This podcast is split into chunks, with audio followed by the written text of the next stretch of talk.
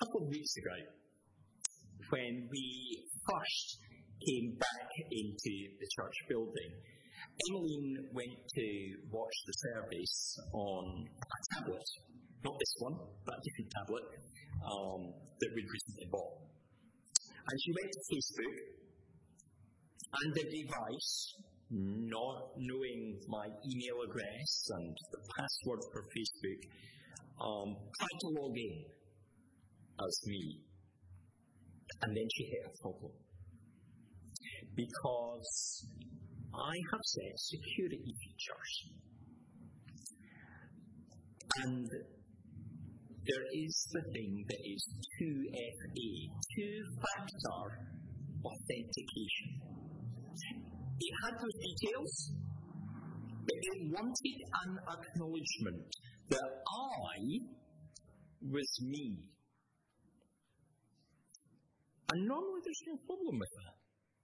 You know, the system sent me a text, it buzzed my phone, it buzzed my wrist where my watch is, and gave me a string of numbers, a key number to just tap in to the tablet. But there was a problem. You see, I was stood here and she was in the lounge in the manse. She was unable to use it. Instead of the 10 inch screen, Emmeline, with the children, had to revert to watching on the phone. In our brief passage from John's first letter to the church, the question of identity is being addressed. That of Jesus and that of the true believers. The church has suffered at the hands of false teachers who, although no longer remaining in the fellowship, had shared their thinking, and that thinking had remained, and, and that's what John is addressing throughout this letter. Their teaching separated out the human and the divine nature of Jesus. And John had to counter this. They had spoken as if Christ's holy presence had only come upon our Lord at his baptism. And so they were denying that begottenness, not accepting that at his birth, indeed at his conception, Jesus is the Son of God. He is in every way the Father's Son. And John wants his readers to know these teachers were wrong. And also that the two elements of authentication for a true believer he wants them to know the password and the additional key are seen when we follow God's commands.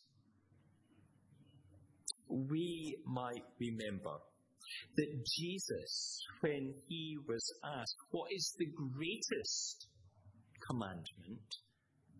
answered by saying, Love the Lord your God with all your heart and with all your soul and with all your mind. This is the first and greatest commandment. And the second is like it love your neighbour as yourself. John, in his letter, brings an echo of this. But like in his gospel, we also hear of being born of God. Now, in our case, unlike Jesus, it is the Spirit coming into our life at some point after our birth. But although we are created humans, The word given here for being reborn of spirit is that same sense of being born, that begotten in nature that we might think of in the Nativity.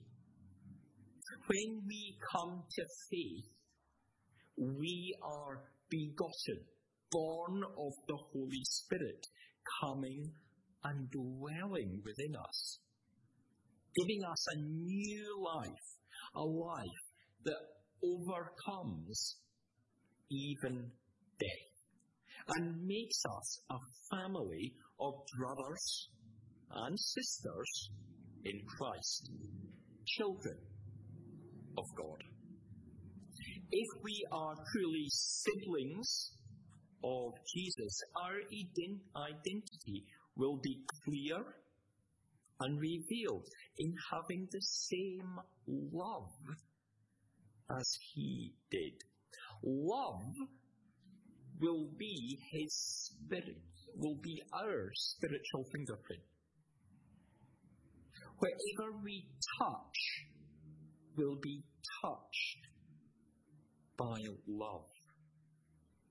And when people see us, they will, as I said last week, see something of the image of Jesus, albeit perhaps a blurry one. It is in love for each other that we have been wearing our face coverings. Not for our own health, but for our neighbour.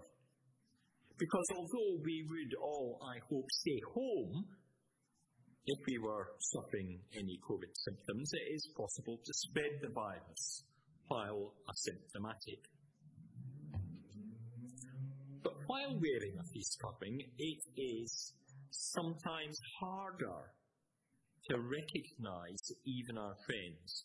And my phone, which unlocks itself when it sees my face, using facial recognition, has been able to do so when I'm wearing my mask.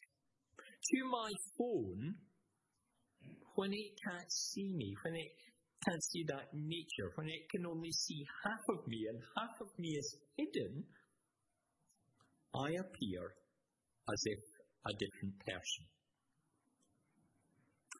God requires us to be fully His.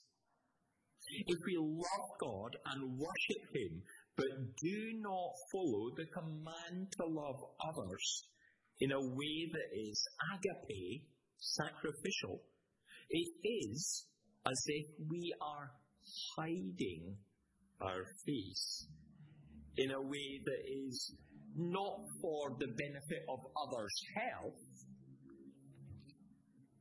but which is as if we were going out to rob the bank, as if we were a thief. The true identity of a believer is not there. Our faith is not full and there must be a question over whether we are truly God's children.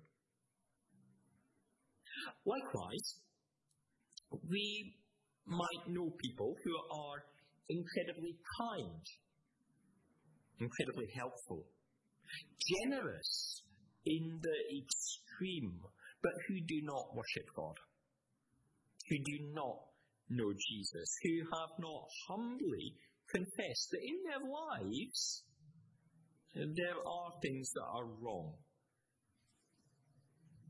And that through Jesus they could be forgiven and offered to eternity. Then these loving people will not have the Holy Spirit seal on their heart. The authentic Christian faith requires us to have two factors that come together. Saying what are passwords of praise without the key of loving others with words and actions, or vice versa. Loving others, but not loving God It means we fail the test. And what we tell others is our true identity is actually false. May we be truthful to God and to ourselves, adjusting our life accordingly, that through our worship of God and our heart for others in the world, what is wrong may be overcome, and the kingdom of God be known more fully. Amen.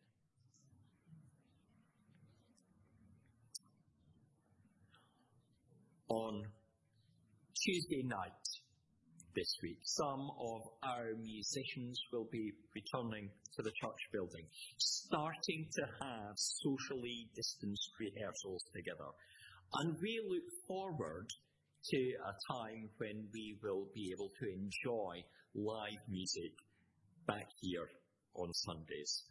Please hold all the musicians within our church in your prayers, giving thanks for their gifts and asking that they may hear the Spirit speak as they consider what is right for them and for us as a fellowship as we journey into the future.